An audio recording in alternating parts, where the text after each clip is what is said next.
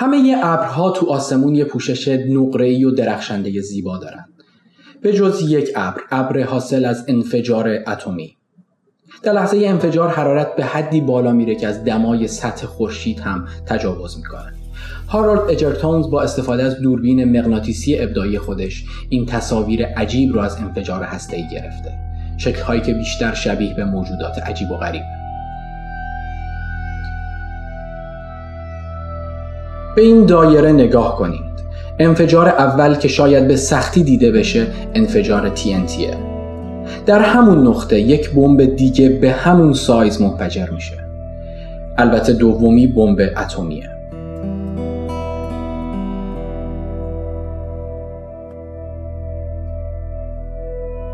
وقتی که پسر کوچک روی هیروشیما منفجر شد، فقط یک ممیز سی و هشت درصد از اورانیومش تبدیل به انرژی شد. چیزی کمتر از ارزش یک دلار. اما همون مقدار کافی بود تا هشتاد هزار نفر رو از بین ببره و تقریبا همه ساختمان‌های شهر رو نابود کنه. وقتی در دنیا چندین هزار بمب هسته‌ای آماده انفجار وجود داره، حوادث اجتناب ناپذیره. این مشکل در زمان جنگ سرد شروع شد و البته هنوز هم وجود داره. شاید آتش سوزی بشه یا اشکالی در سیستم‌ها به وجود بیاد یا حتی یک فرمانده تصمیم بگیره سرخود یکی رو منفجر کنه. در هزار و نهصد و شصت و دو یک هواپیمای بی پنجاه و دو حامل دو بمب اتمی چهار مگاتونی در کارولینای شمالی سقوط میکنه.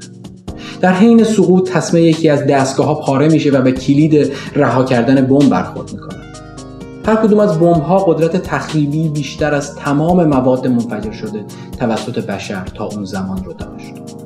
صدفاً جک ریول کسی بود که متوجه شد فقط یک سیستم امنیتی در حین انفجار سالم مونده بود و همون یک سیستم باعث شد انفجار رخ نده. بمب‌ها پیدا و خنثی شدند.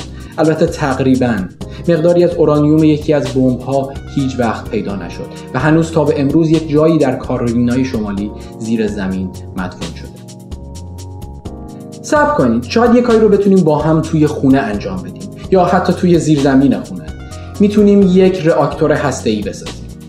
در هزار و نهصد و نود و چهار دیوید هفده ساله در میشیگان آمریکا این کار رو انجام داد، یا بهتره بگیم تلاش کرد که انجام بده. سخت نبود. سنسورهای آتش نشانی در ساختمان‌ها حاوی مقدار کمی مواد رادیواکتیوه، یا مثلا رنگ‌های فسفوری هم همینطور حاوی مواد رادیواکتیوه. البته راکتور دیوید هیچ وقت به میزان سوخت مورد نیاز نرسید، ولی موفق شد تمام همسایه‌هاش رو به میزان هزار برابر حد مجاز تحت تشعشع اتمی قرار بده. پلیس مجبور شد با استفاده از متخصصین هسته‌ای محل رو تخلیه و تمام مواد رو در نقطه‌ای در یوتا دفن. اما به همونجا هم ختم نشد. سیزده سال بعد در سال دو هزار و هفت دیوید هان در حین دزدیدن سنسور آتش نشانی یک ساختمون دستگیر شد. تمام صورتش با زخم‌های حاصل از تشعشعات هسته‌ای پوشونده شده بود. سه روز بعد از انفجار بمب اتمی در هیروشیما به چارلز سوینی دستور داده شد مرد چاق دومین بمب اتمی رو در شهر کوکورای ژاپن منفجر کنه. اون حدود یک ساعت در حالت آماده باش روی کوکورا پرواز کرد، ولی به خاطر ابری بودن هوا دید درستی نداشت و برای همین به سمت هدف دوم پرواز کرد. ناگازاکی، جایی که هفتاد و پنج هزار نفر دیگه کشته شدند. ابرها شهر کوکورا رو نجات دادند. در جنگ جهانی دوم سربازان ژاپنی تمام دنیا رو متحیر کردند. کامیکازه ها خلبانان ژاپنی که هواپیما و خودشون رو به کشتی های دشمن میزدند، یا سربازایی که به جای تسلیم شدن خودشون از صخره به پایین پرتاب میکردند.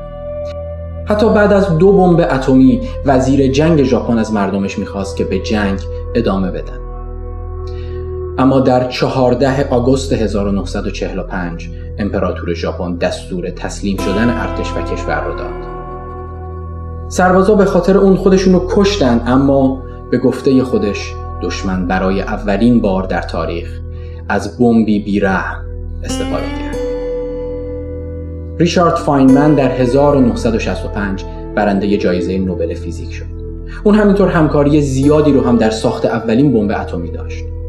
فاینمن در کتابش میگه آیا علم ارزشی داره؟ من فکر میکنم قدرت انجام کاری ارزشمنده.